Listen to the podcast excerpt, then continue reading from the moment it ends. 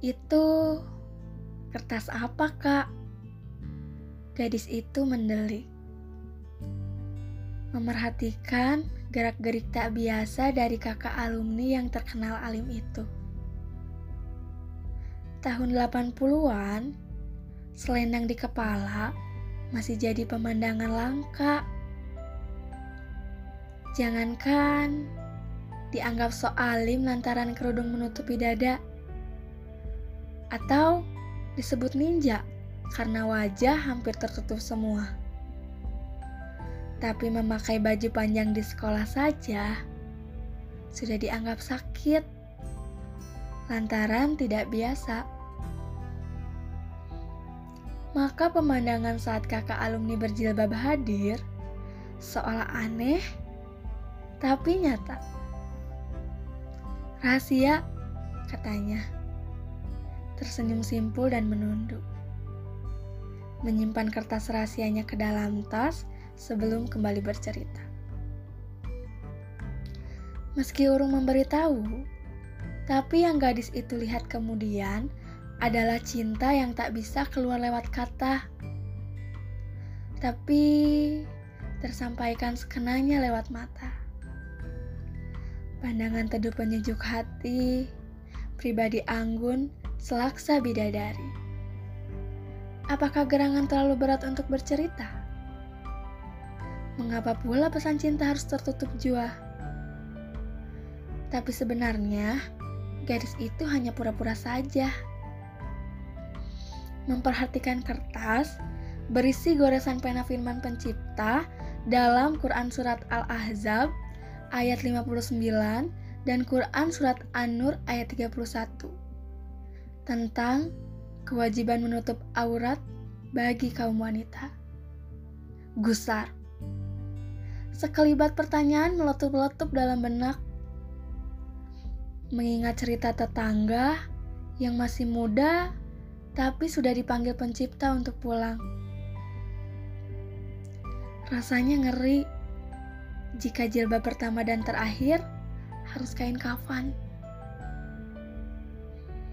Kapan ya? Si gadis bertanya-tanya. Entah untuk keberapa kalinya. Dalam benak, terfikir menggema omelan emak jika seandainya ia sesegera itu memakai jilbab. Yakin mau pakai jilbab? Gadis itu bertanya lagi. Kali ini ke sahabatnya. Menatap ragu wajah yakin itu, Tangan sahabatnya menggenggam erat kain potongan baju bekas. Lekas, bagaimana hari-harinya berjalan? Dilihatnya, pribadi teguh itu menegak, membusungkan dada, menyunggingkan senyum mantap. Bismillah, aku lebih takut kalau nggak bisa jawab apa pas ditanya entar sama yang punya kita. Hakikatnya, sifat syariat itu sebenarnya baik buat hambanya kan? Kalau kerasanya buruk dan gak nyaman, gak mungkin salah dia kan? Seluruh si sahabat. Yang beberapa hari setelahnya berderai, tapi sekaligus bersorak-sorai. Seolah sudah memenangkan pertempuran, melibas ketakutan yang selalu saja jadi teman. Bagaimana ya? Si gadis bertanya-tanya lagi. Kali ini di sepertiga malam. Memandang rembulan untuk yang kesekian kali, gamang dan bimbang.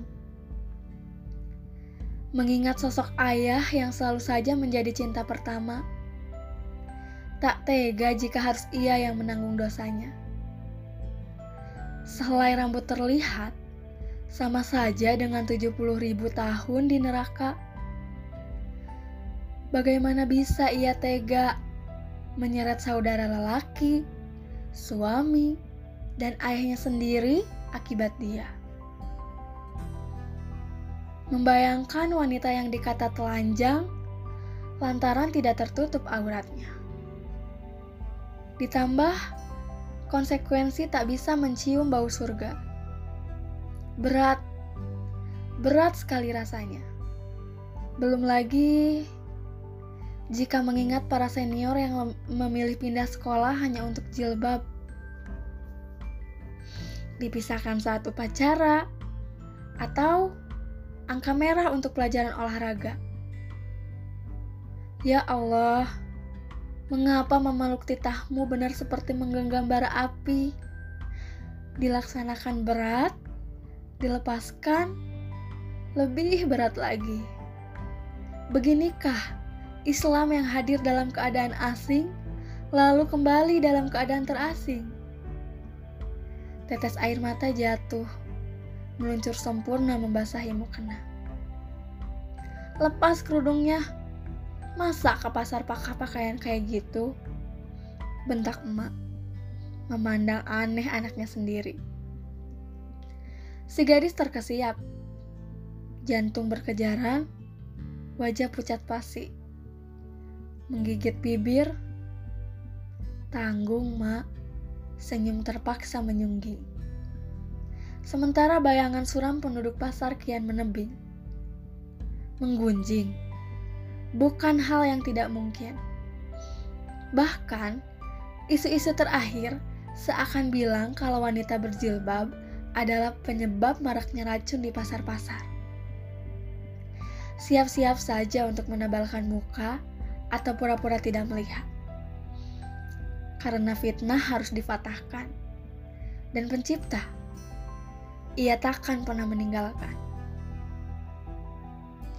Akhirnya, Kain putih itu dipakai juga. Setelah ratusan kali memutar otak pastinya. Memakai seragam tangan panjang, kadang-kadang hasil tabungan. Kain itu hanya numpang di kepala selama perjalanan sekolah atau saat pulang ke rumah. Digantungkan di musola saat sampai, dipakai lagi kalau pelajaran usai. Akan kacau jika sampai dipakai Ruang guru sangat ditakuti, ibarat ruang berhantu. Jangan sekali-kali berani lewat situ. Tiga tahun berlalu. Rapot merah pelajaran renang bukan kabar baru. Dan kerudung menetap merdeka setelah itu. Hingga kain jadi identitas saat aturan diperbolehkannya berjilbab diumumkan. Perjuangan. Iya, perjuangan si gadis dan teman-temannya memang tidak berakhir sia-sia. Menjemput janjinya dengan keyakinan hati, meski air mata kerap membanjiri. Bagi mereka, jilbab adalah identitas, standar pemantasan diri yang terus-menerus jadi cermin untuk bebenah. Kita kayaknya harus lebih banyak belajar ya.